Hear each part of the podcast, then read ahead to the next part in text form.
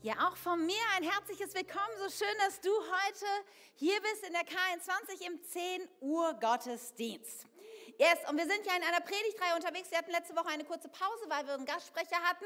Und ich möchte dich kurz ein bisschen hinein mitnehmen, über was wir die letzten Wochen so gesprochen haben. Denn unser Thema ist unkaputtbare Freude.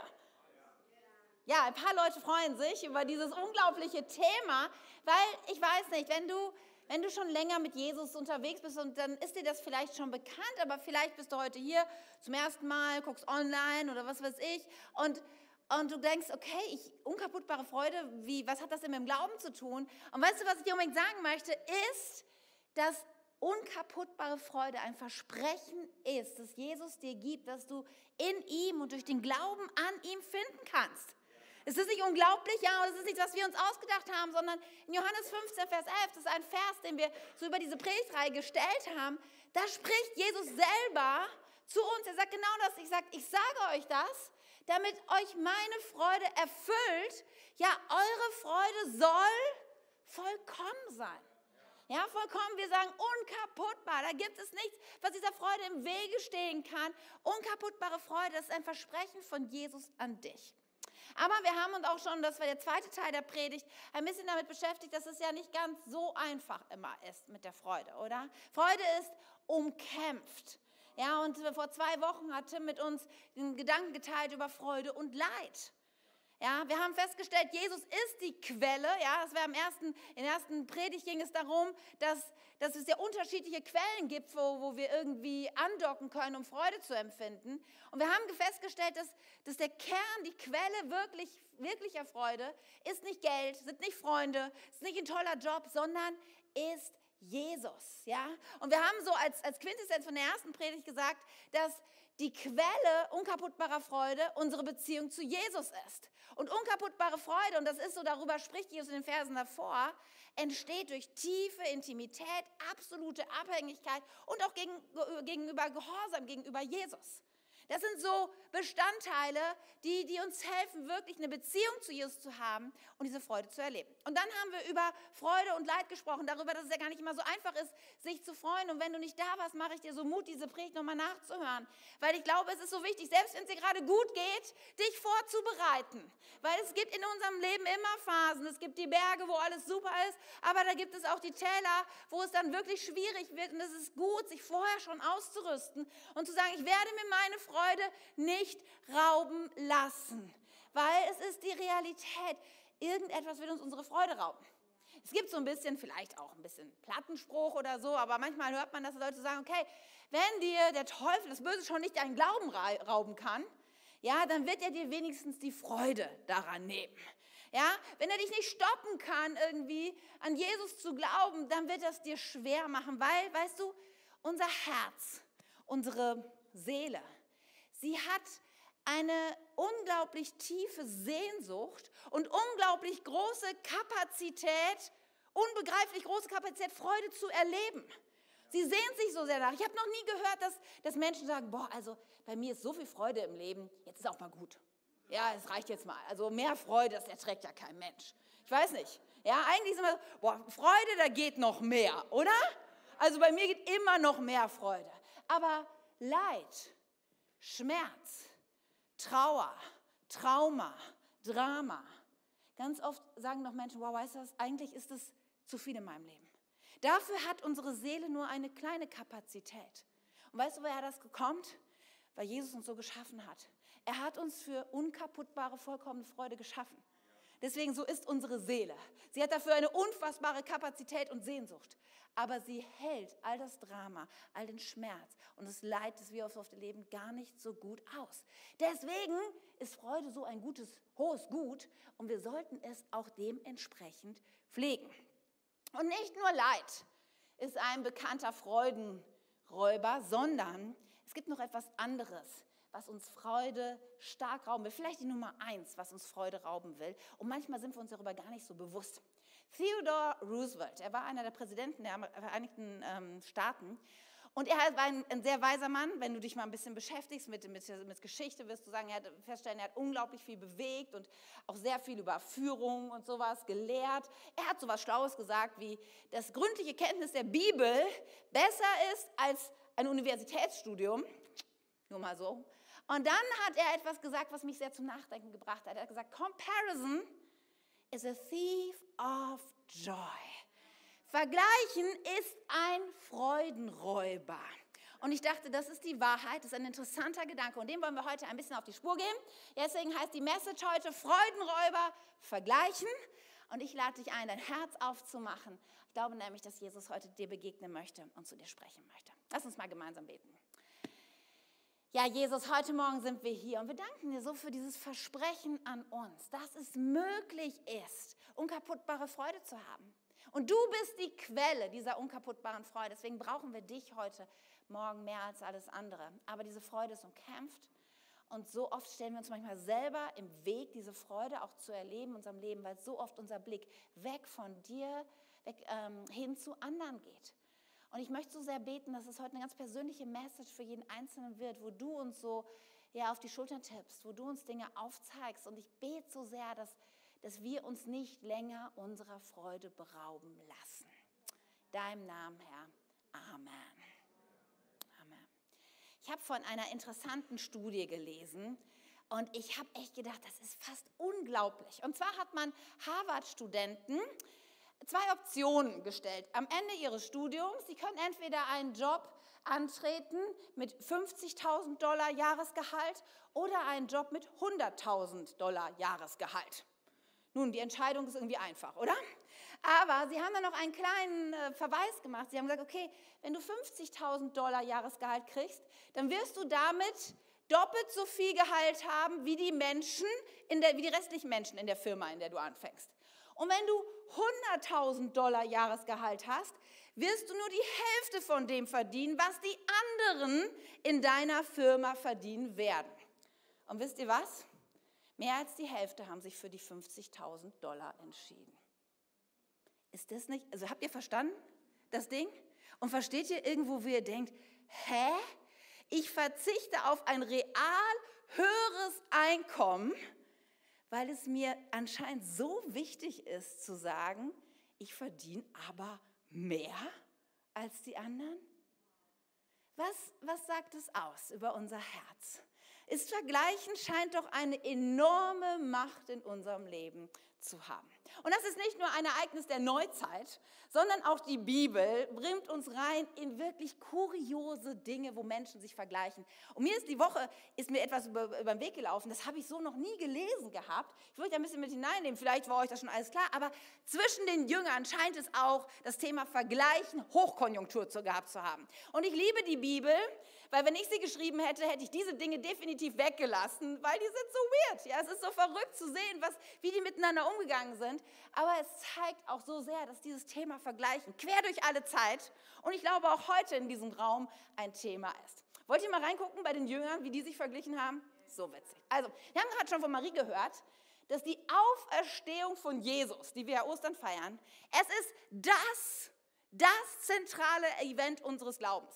Gäbe es keine Auferstehung von Jesus, wir könnten alle zu Hause im Bett liegen. Ja, wir bräuchten heute nicht hier sein, wir brauchen nicht Ostern feiern, es gäbe auch nicht die Bibel, weil die Story von Jesus, die wäre nicht erzählenswert gewesen. Ja, die, die, wenn du nicht weißt, um was im Glauben geht, es geht darum, dass wir glauben, dass Jesus Christus von den Toten auferstanden ist. Ohne das macht es keinen Sinn. So Johannes, einer seiner Jünger, er beschreibt in seinem Evangelium über dieses absolut zentrale Ereignis. Ja, wir zoomen uns mal rein in Johannes 20. Und da geht es darum, dass Maria äh, Magdala, sie war morgens nach dem Tod von Jesus, er wurde begraben in so, einem, in so einer Höhle. Er geht, sie geht zurück zu dem Grab, sie will ihn nochmal einbalsamieren und dann findet sie das Grab offen und leer.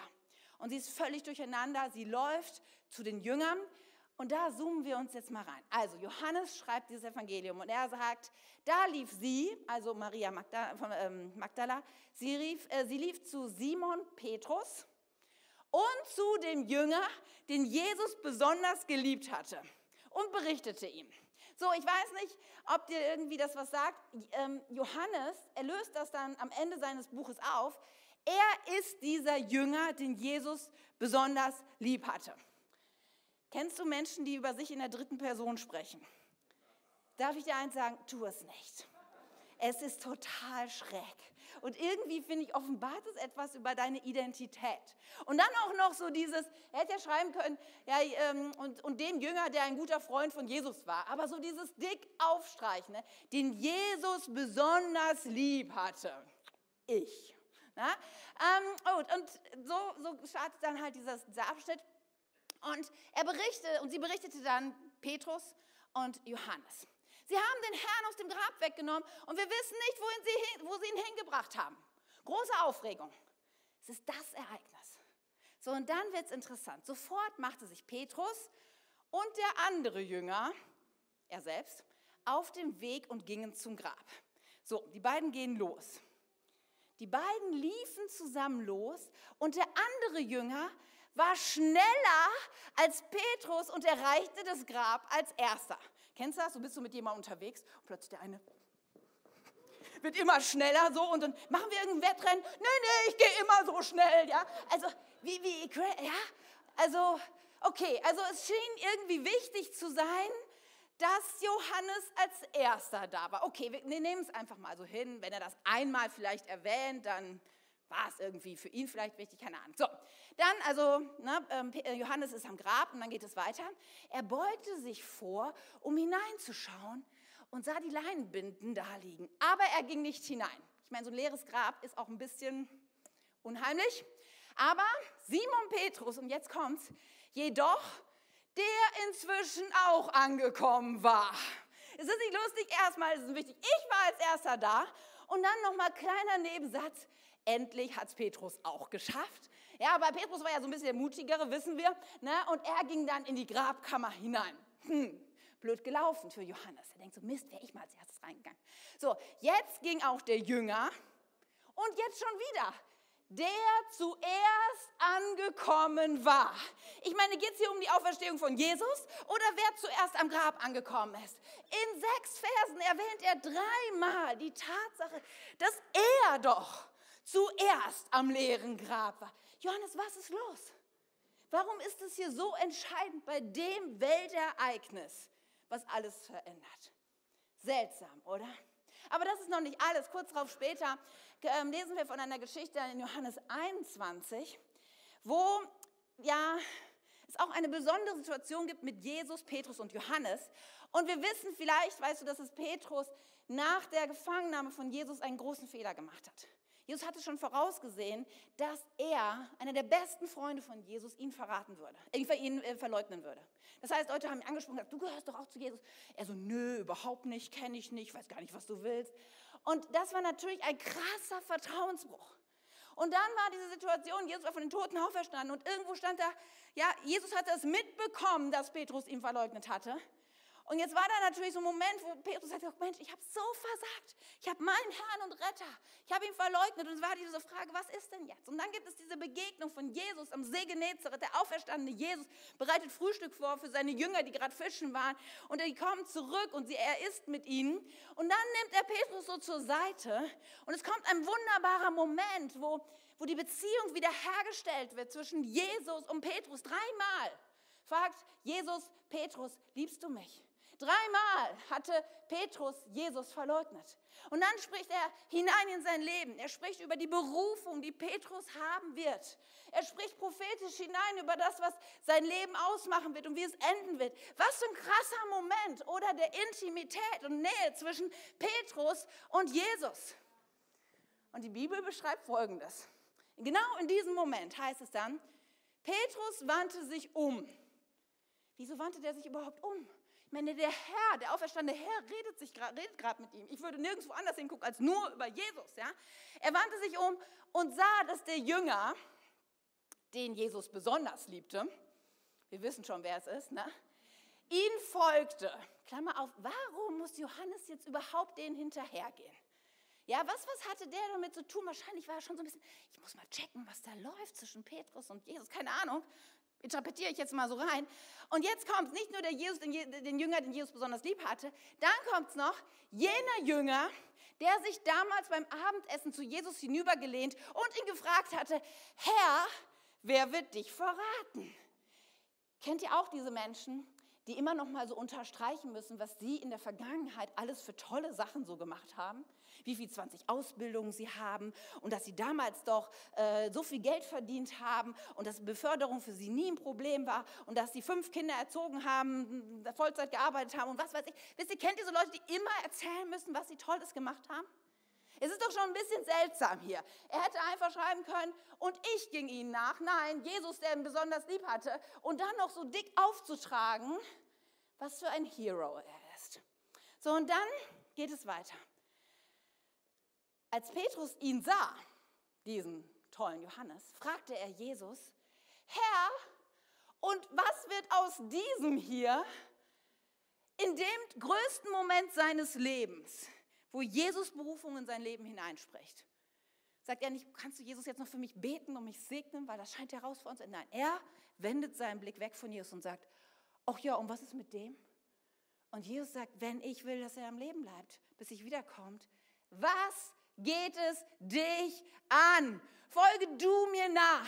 Und ich glaube, dass das auch ein Wort Jesu heute vielleicht von manchen von uns ist. Was geht es dich an, was rechts und links neben dir läuft? Folge du Jesus nach. Die Bibel spricht ganz oft davon, dass unser Leben wie ein, wie ein Wettkampf ist, wie ein Lauf. Ja, so ein 100-Meter-Sprint oder länger meistens. Ja.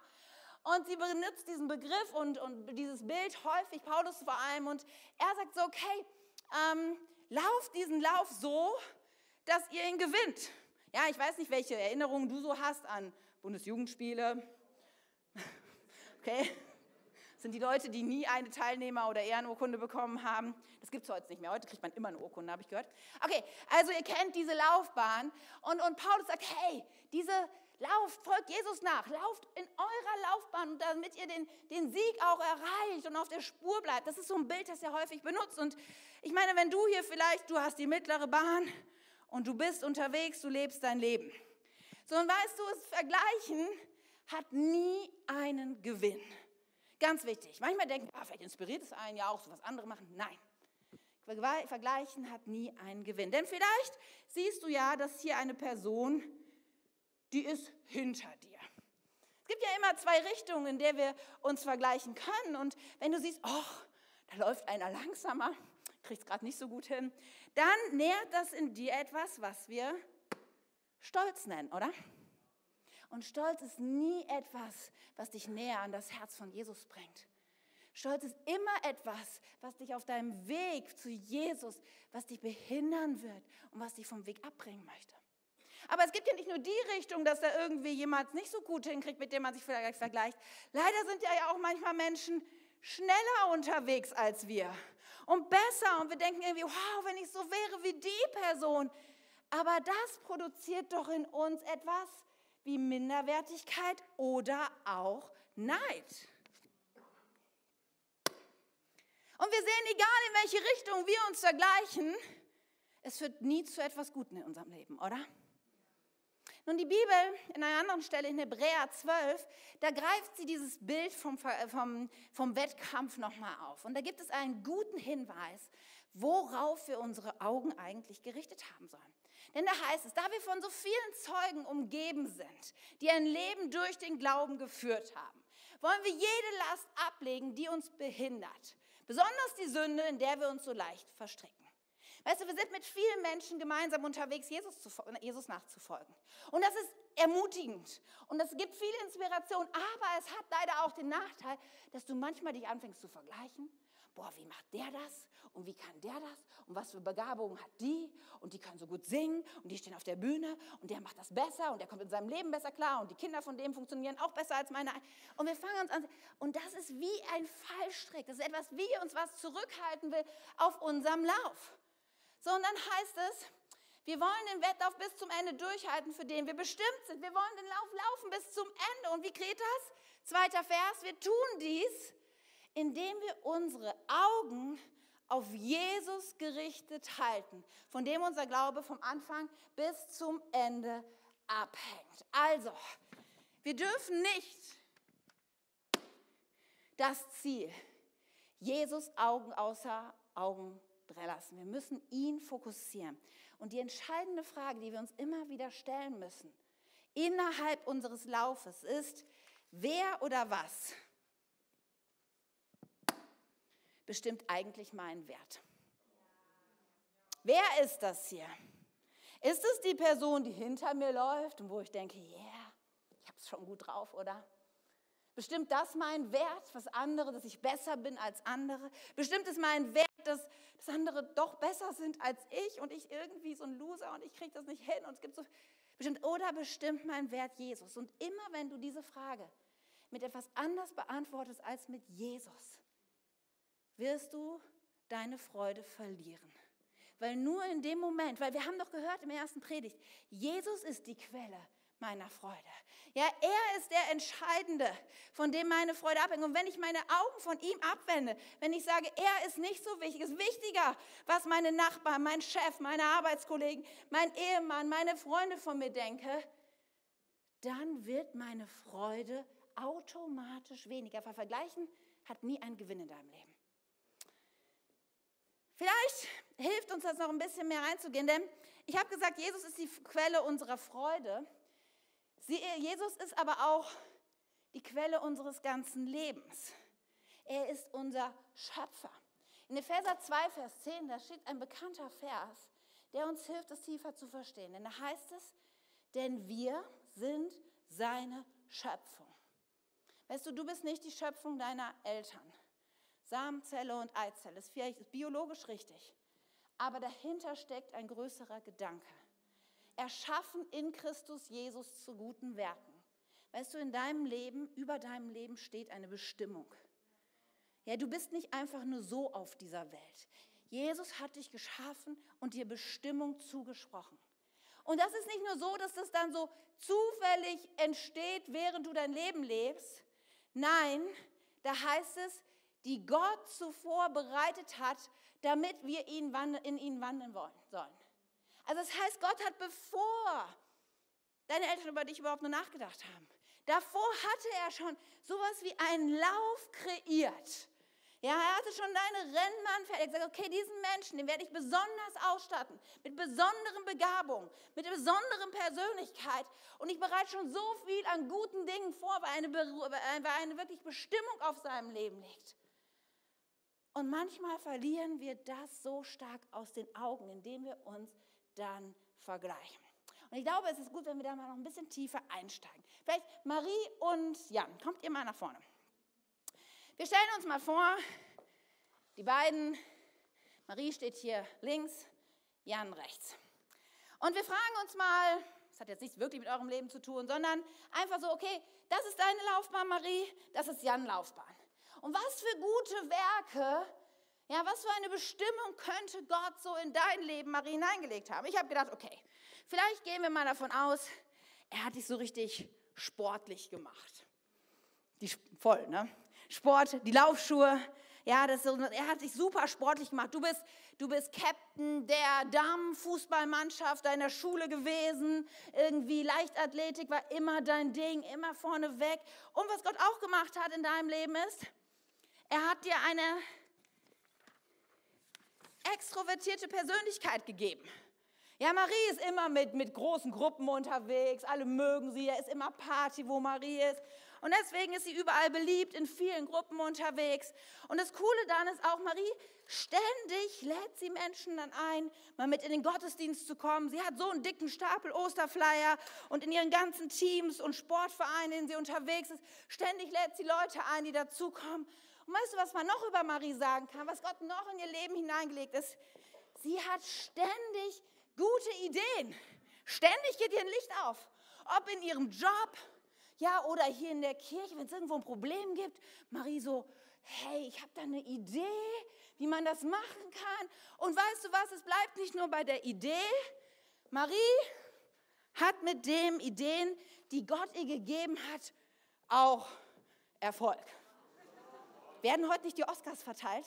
Ist das nicht ein Timing? Wahnsinn. Also, okay. Sie hat, sie hat Erfolg. Das ist dein Leben. Und Marie, wenn du das hier so betrachtest, cool, oder? Das ist, äh, das ist der Lauf, den Jesus für dich vorbereitet hat. Mega, oder? So, kommen wir jetzt mal zu Jan. Jan hat ein bisschen andere ähm, Vorlieben. Jan liebt es zu lesen. Vier Bände Kirchengeschichte, Jan. Wow. Kannst du auswendig? So, du liebst es, ja, zu lernen, zu lesen. Du kannst dich so tagelang da drin verlieren. Und was du einmal gelesen hast, das ist abgespeichert. Total drin in deinem Kopf. Allerdings ist es so bei dir, du bist jetzt nicht so der Typ, der die, der die ganz großen Menschenmengen macht. Du, du magst auch lieber mal allein zu sein. Oder mit einer anderen Person ein tiefes Gespräch zu haben. Sich über Kirchengeschichte auszutauschen oder so. Ja, das ist, das ist so mehr deins. Aber was, was auch so zu dir gehört, ist, dass du zum Beispiel, du hast schon oft mit den Menschen connected, die Marie zur Kirche eingeladen hat, zu Revive. Ja, ihre ganzen Leichtathletikfreunde. Und dir gelingt es dann immer schnell auch, eine Beziehung zu denen aufzubauen oder auch tiefe Gespräche mit solchen Personen zu führen. Und du triffst dich dann mal mit denen auf eine Cola oder so oder ihr lest mal zusammen sogar Bibel. Kommt zu vorstellen, ja, man kann mit Leuten auch mal in der Bibel lesen. Und du hast schon häufig erlebt, dass dann einzelne Menschen in diesem Gespräch mit dir und in der Freundschaft, die sie mit dir gebaut haben, wo der dieser kostbare Moment war, wo diese Menschen gesagt haben, boah, Jan, ich möchte auch Jesus nachfolgen. Und dann durftest du mit ihm beten ja, und sie so begleiten in ihren ersten Schritten. Das, das hast du schon häufig erlebt. Und was du auch hast, du bist kreativ, ja, ist vielleicht für einen Mann ungewöhnlich. Du malst auch, aber du schreibst auch gerne. Ja, ganz, ganz, und, und du hast du dir angewöhnt, dass du Karten immer mal wieder so schreibst. Ermutigungskarten. Plötzlich fällt dir ein Bibelvers ein oder irgendwas. Und was du ganz oft schon erlebt hast, ist, dass ganz viele Menschen dadurch total ermutigt worden sind. Oder diesem Wort von Gott hatten, was total in ihr Leben hineingepasst hat. All das ist auf deinem Lauf. Und wenn du das jetzt so siehst, Cool, oder? Das ist ein Lauf, wo man sagen kann, boah, ich freue mich, ich freue mich auf mein Leben. Ich will dieses besondere Leben feiern und umarmen.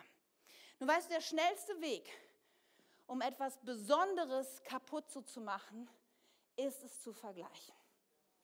Weil jetzt ist es vielleicht so, Marie ist unterwegs und Marie hat mal gerade, komm mal zu mir, und Marie, die hat gerade mal wieder so eine richtig coole Idee gehabt, ja, und denkt über irgendwas nach, hat ein Problem in deinem Job, hier halt mal, stellt sich hier hin. Genau. Und es ist aber so, dass der Jan, gerade, der ist gerade dabei und der hat mal wieder eine Person, die, die Marie eingeladen hat, mit der hast du dich getroffen und diese Person hat durch dich Jesus kennengelernt.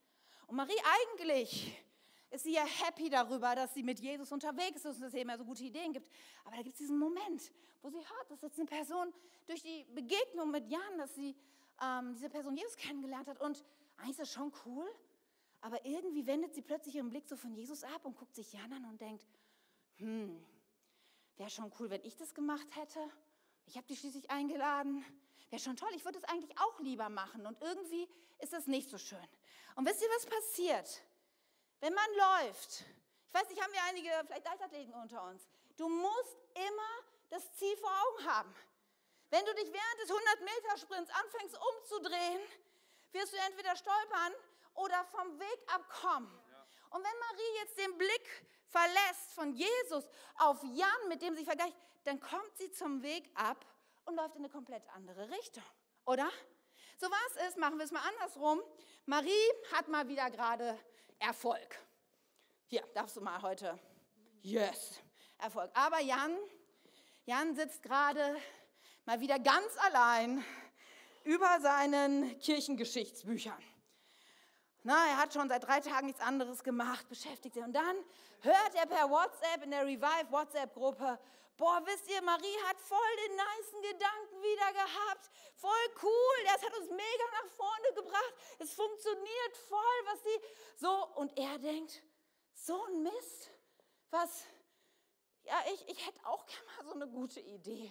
Ich hätte auch mal gern, dass die anderen mich so feiern und irgendwie sowas in die WhatsApp-Gruppe schreiben. Und jetzt, wenn du aufstehst, mir jetzt bist du hier und solange du, du denkst, okay, ich gucke auf Jesus, Aber gut, dann ist da Marie und vielleicht sieht es nur so aus, als würde der, der Gradmesser nur so ein bisschen sich verschieben. Es ist ja nicht viel. Ne? Es ist ja nur so ein bisschen weg von Jesus auf Marie hin. Aber wisst ihr, was passiert, wenn man auf eine lange Distanz einen kleinen Winkel an der Richtung verändert? Das bringt dich zu einem komplett anderen Ziel, oder? Deswegen, ihr Lieben, etwas Besonderes, deinen Weg mit, mit Jesus zu zerstören. Das Einfachste ist es, vergleich dich. Okay, ich danke euch. Ihr dürft gerne wieder Platz nehmen. Und ich, weißt du, den einzigen Weg, wirklich unkaputtbare Freude zu erleben, heißt, dein Rennen zu laufen.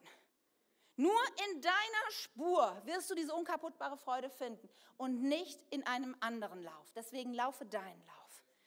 Und ich habe dieses Schild gefunden und ich finde es so cool, weil das möchte ich dir so mitgeben, zu sagen, hey, es gibt Freudenräuber. Ja, es gibt Menschen, die bei dir einbrechen wollen, um deine Freude zu rauben. Es gibt diesen Vergleichsmoment, aber es ist gut, wenn wir einen Wachhund haben. Es ist gut, wenn wir hinterher sagen, nein, nein, nein, nichts raubt mir meine Freude. Und ich möchte euch drei, drei kurze Steps mitgeben, wie ihr den Freudenräuber vergleichen vertreiben könnt. Ready?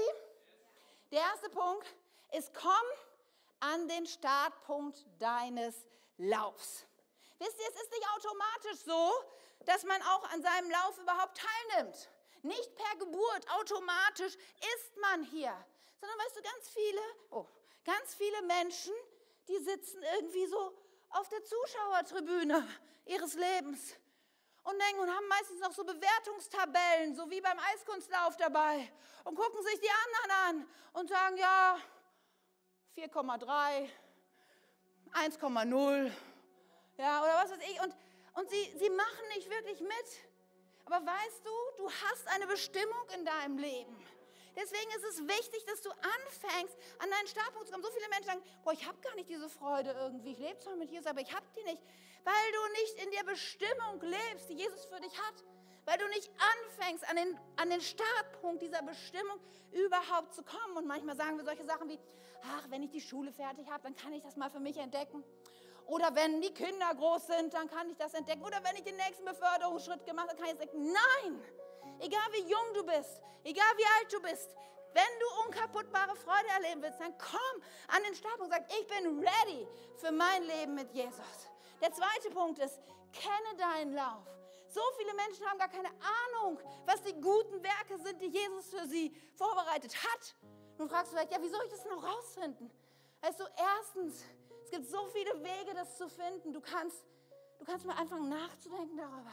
Du kannst mal gucken, okay, was, was liegt mir? Du kannst deinen Kleingruppenleiter fragen, deine Familie fragen. Weißt du, was glaubt ihr, was so, was meine Begabungen sind? Ja, du kannst, du kannst vielleicht einen Coach suchen. Du kannst vor allem einfach erstmal anfangen, den Lauf zu laufen. Weil so viele Leute, sie machen sich so viele Gedanken, dass sie vielleicht nicht im richtigen Lauf laufen, dass sie gar nicht erst anfangen zu laufen. In meinem Leben, ich habe so viele Dinge ausprobiert. Und bei manchen habe ich festgestellt, nee, bin auf der falschen Spur. Das ist wieder meine Spur. Aber indem du es ausprobierst, in dem wirst du darin wachsen und deinen Lauf besser kennenlernen. Und manche sitzen vielleicht hier und die denken, ja Katja, also wahrscheinlich hast du einen Lauf. Oder Marie und Jan und Julie und Tim oder wer auch immer. Ein paar haben einen Lauf, aber ich bin mir nicht sicher, ob ich überhaupt das habe. Weißt du, die Bibel ist so klar. Zum Beispiel 1. Korinther 12 oder Römer 12, da heißt es, jedem von uns wird eine geistliche Gabe zum Nutzen der ganzen Gemeinde gegeben.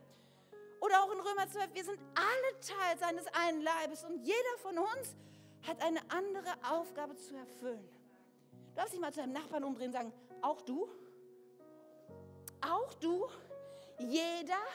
Alle? Ja, du hast etwas Besonderes, was Gott nur dir gegeben hat. Und wenn du deinen Lauf nicht laufst, dann fehlt es der Kirche. Dann fehlt es. Weißt du, manchmal kommen Menschen zu mir und sagen, oh Gott, in der Kirche, ich habe mal das Empfinden, das und das fehlt. Oder könnten wir als Kirche nicht das und das noch zusätzlich tun? Und ganz oft haben diese Menschen recht. Diese Kirche ist noch nicht komplett. Diese Kirche spiegelt noch nicht all das wider, was Jesus für diese Kirche vorbereitet hat weil noch nicht alle Menschen Teil des Laufs sind, die hier zugehören müssen. Und wisst ihr, was, was für mich immer so ein Ding ist, weil ich, ich würde es lieben, wenn wir schon da wären als Kirche. Ich würde es lieben, wenn wir viel mehr abdecken können von dem, wo ich eigentlich überzeugt bin, was unser Ruf als Kirche ist, zu tun. Und manchmal stehe ich dann in der Gefahr, wenn Leute sagen, Katja, sollten wir das und das machen, dass ich denke, ja, das, das ist super, das würde ich auch gerne machen. Und dass ich dann denke, ich müsste es tun oder könnte es tun. Aber es ist gar nicht Teil meines Laufes, einer bestimmten Menschengruppe zu dienen, auf eine bestimmte Art und Weise zu dienen. Und deswegen kann ich das nicht tun. Wenn ich das tun würde, dann würde ich die Kraft meines Laufs und die Freude meines Laufs verlieren. Also deswegen ist es so wichtig, dass jeder an Startpunkt kommt und jeder seinen Lauf läuft, weil du hast einen Beitrag. Du hast einen Beitrag für diese Kirche. Ich glaube das so sehr. Und das wird Freude in dein Leben bringen, wenn du diesen Lauf läufst. Und der dritte, der dritte Punkt ist, Augen auf Jesus. Feiere was er dir gegeben hat. Also manchmal habe ich den Eindruck, dass Menschen auf ihrem Lauf unterwegs sind und eigentlich hängen ihre Ohren so runter. Und dann, ja, es ist schon hart, gibt auch viele Schwierigkeiten. Und ja, das Leben auch in deinem Lauf hat Ups and Downs, definitiv. Aber weißt du, wenn ich meinen Blick auf Jesus richte und denke, wow, Jesus, ich bin dir so dankbar, dass du mich zu der Person gemacht hast, die ich bin. Und ich umarme das. Ja, ich schätze das wert. So schnell sind wir durch das Vergleichen, dass wir denken, oh, das andere wäre besser. Aber nein, glaub mir, was Jesus dir zugedacht hat, es ist besonders und wertvoll. Und wenn du anfängst, Jesus dafür dankbar zu sein, wenn du anfängst, das zu feiern, was in deinem Leben ist, dann kommt eine unglaubliche, unkaputtbare Freude. Dann denkst du, ja, genau. Es gibt nichts Größeres und Schöneres, als darin zu leben, was Gott in dein Leben hineingesetzt hat. Und da gibt es nichts Kleines und nichts Großes, sondern das ist einfach das, was Jesus dir gegeben hat. Deswegen, auch wenn es anders kommt, als du vielleicht denkst. Ja, du hattest Pläne für dein Leben. Und dann passieren Dinge, die das irgendwie außer der Bahn, ja, auf eine andere Bahn bringen. Und du denkst, ja, Jesus, wow, krass. Ich hätte es anders gehabt. Aber hey, wenn du weißt, dass das Gottes Plan für dich ist, dann umarm es und dann freu dich und lass dir die Freude nicht rauben. Sprich es aus. Im Gebet, sprich es aus gegenüber Menschen. Sag, ich feiere das, was Jesus mir gegeben hat. Und auch, wisst ihr, sind ja nicht nur Fähigkeiten und Begabungen, die in unserem Leben sind, die uns manchmal vergleichen lassen. Weißt du, auf dieser Lebensbahn hat Gott ja auch Menschen in unser Leben hineingebracht. In meiner Lebensbahn ist hier mein Mann Tim und meine drei Mädels, Töchter, Marie, Leonie und Julie. Gott hat sie in mein Leben hineingebracht, das weiß ich. Und nun sind sie Teil meines Laufs. Und Teil meines Laufs ist es, die beste Ehefrau für Tim zu sein, die es auf diesem Universum gibt. Teil meines Laufes ist, die beste Mutter zu sein für Marie, Leonie und Julie. Teil meines Laufes ist, die beste Schwiegermutter für Bon zu sein. Dass wie Gott diese Menschen in mein Leben hineingestellt hat. Und ich werde ihn dafür feiern und ihm dafür danken, dass das so ist. Aber ganz ehrlich, ist es nicht auch manchmal so, könnte es eventuell in deinem Leben so sein, dass du auch diese kostbaren Menschen, die Gott in dein Leben gestellt hat, dass du anfängst, diese zu vergleichen. Und dann hast du so Gedanken wie die Ingrid, die Frau von Peter, die ist seit Anfang Januar im Fitnessstudio und hat schon 10 Kilo abgenommen. Wäre ja auch mal nice, oder? Oder vielleicht denkst du über deinen Mann nach und denkst, oh, wenn er endlich mal diese Beförderung gehen würde, ja, der, der Peter, der hat den schon zwei Beförderungen gemacht, die verdienen so viel Geld, die können auch einfach mal in Urlaub fahren, entspannen. Und wäre das nicht gut, wenn mein Mann sich ein bisschen mehr anstrengen würde? Ich weiß nicht, vielleicht habt ihr nicht solche Gedanken, aber vergleichen wir unsere Kinder, ja, eigentlich sind sie ganz gut drauf, aber es gibt andere Kinder, die gehen einfach so durch die Schule. Die haben keine Rechenschwäche oder ähm, ADS oder was immer. Manchmal, wir geben das nie zu, dass wir das so tun, aber vielleicht so ganz unterschwellig in unserem Herzen gibt es ja nicht diese Momente, wo wir denken, ah, andere Kinder zu haben, wäre auch nicht cool, wäre auch ganz cool. Yvonne lacht, oh. Ja, es ist ein versteckter Gedanke, aber so schnell vergleichen wir doch auch ganz ehrlich die Menschen, die in unserem Leben sind. Aber weißt du, es gibt Menschen, die haben gar keine Kinder, die würden sich über deine Freunde, über deine Kinder freuen. Weißt du, es gibt Menschen, die nicht verheiratet sind, die sehen sich nach einem Partner. Und Menschen, die verheiratet sind, die denken, wie komme ich hier wieder raus? Aber es ist doch die Realität, oder?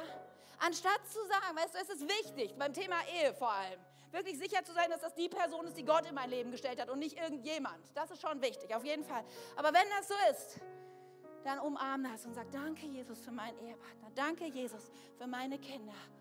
und feier das. Und wenn doch mal der Moment kommt, wo du dich vergleichst und denkst, oh, die anderen sind so viel cooler und besser, dann sprichst direkt laut aus und sag, boah, ich feier so, dass der Silas so gut drauf ist, dass er so ein genialer Ehemann ist, dass er immer am Start ist und so viele Begabung hat, die ich nicht habe. Sprich das mal aus und du merkst, Vergleichen löst sich in Luft aus. Ja, feier andere für das, was sie für Jesus tun und wende deinen Blick auf Jesus. Weißt du, weil, weil am Ende, wenn du bei Jesus irgendwann ankommst, hat Marie heute auch schon drüber gesprochen, am Ende unseres Lebens wird Jesus nicht zu dir sagen, hättest du nicht etwas kreativer sein können, so wie Jan? Oder hättest du nicht ein paar mehr gute Ideen haben können wie Marie? Sondern er wird dich nur fragen, warst du treu in deinem Lauf? Bist du deinen Lauf gelaufen? Und ich möchte dich heute Morgen ermutigen. Unkaputtbare Freude findest du nur in deinem Lauf. Nur in deinem Lauf. Deswegen komm an den Startpunkt, kenne deinen Lauf, die Augen auf Jesus und feier ihn. Und in dem Moment, wo du rechts und links guckst, dann hörst du in Zukunft Jesus Stimme, der zu dir sagt, was geht es dich an? Folge du mir nach. Amen. Amen. Lass uns mal, lass uns mal beten und Jesus eine Antwort geben. Ich glaube, es ist ein guter Moment. Ich leite es ein und dann gebe ich dir einen Moment der Stille, wo du Jesus eine Antwort geben kannst. Ja, Jesus, wir sind heute Morgen hier. Und es stimmt, so oft verleitet uns das Vergleichen wegzukommen von dem Lauf, den du eigentlich für uns hast. Und wir sagen dir heute Morgen, wir wollen das nicht länger. Wir wollen unkaputtbare Freude, indem wir unseren Lauf laufen, indem wir am Startpunkt erscheinen, indem wir unseren Lauf jeden Tag besser kennenlernen und indem wir uns nicht zulassen, dass dieser Freudenräuber Vergleichen uns wegbringt von dem, was du auf unser Leben gelegt hast. Nimm dir doch einen Moment jetzt in der Stille, wo du Jesus eine Antwort gibst. Wo du ihm sagst, was auf deinem Herzen gerade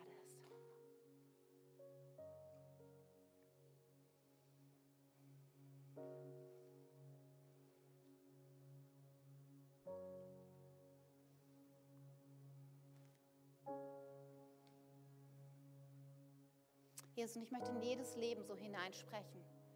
Da ist ein besonderer Lauf für dich. Da ist eine Bestimmung Gottes für dein Leben.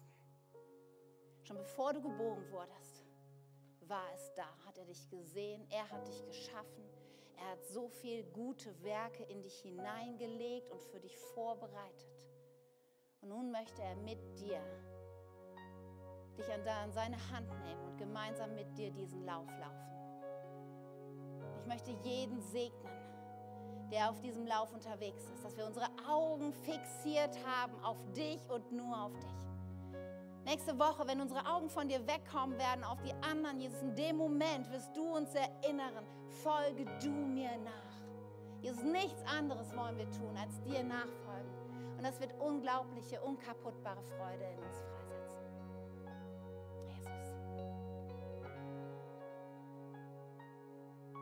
Aber während wir jetzt noch so im Gebet sind, möchte ich auch noch eine andere Frage stellen. Und es ist gut, einfach die Augen geschlossen zu haben, hier und zu Hause und auch in Schaumburg, unserem Campus. Weil es ist so ein gut, in jedem Gottesdienst schaffen wir so einen privaten Moment, wo Menschen Jesus begegnen können und vielleicht ihm zum allerersten Mal oder zum wiederholten Mal überhaupt einladen, in ihr Leben hineinzukommen. Weil du hast heute gehört, dass unkaputtbare Freude, vollkommene Freude möglich ist. Und vielleicht denkst du, ja, aber ich habe das bis jetzt noch nie erlebt dann möchte ich dir sagen, du kannst es erleben in dem Moment, wo du Jesus dein Leben gibst.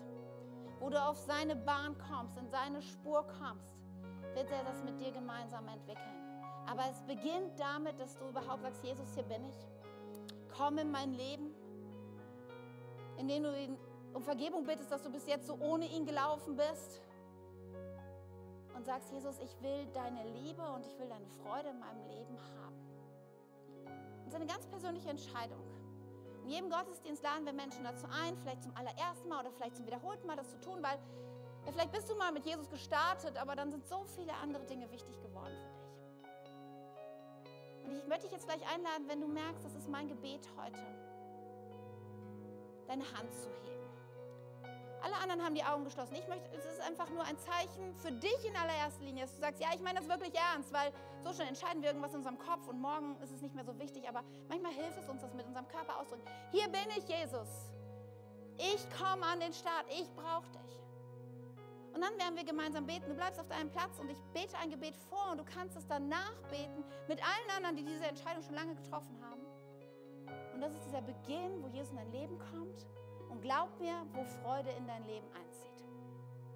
Und deswegen möchte ich dich jetzt fragen, hier und auch in unserem Campus in, Schaumburg, wer ist heute Morgen hier, der sagt, ja, ich brauche diese Freude, ich brauche Jesus in meinem Leben. Dann mache ich dir jetzt mal Mut, streck dich mal Jesus entgegen und sag, ich bin es. Ich brauche dich. Ja, danke schön. Danke. So gut. So gut. Heb deine Hand einfach, sag Dankeschön. So gut. Dann kannst du deine Hand auch wieder runternehmen. Schaumburg, du kannst deine Hand wieder runternehmen. So gut, dieses Zeichen zu geben. Und dann wollen wir gemeinsam mit allen beten. Lieber Jesus, ich komme jetzt zu dir und ich gebe dir mein ganzes Leben. Ich lade dich heute ein. Sei mein Retter und Herr. Vergib mir meine Schuld. Nimm alles weg, was mich vom Vater trennt Ab heute laufe ich meinen Lauf und folge nur dir nach. Danke, dass ich jetzt Teil deiner Familie bin und unkaputtbare Freude erleben darf.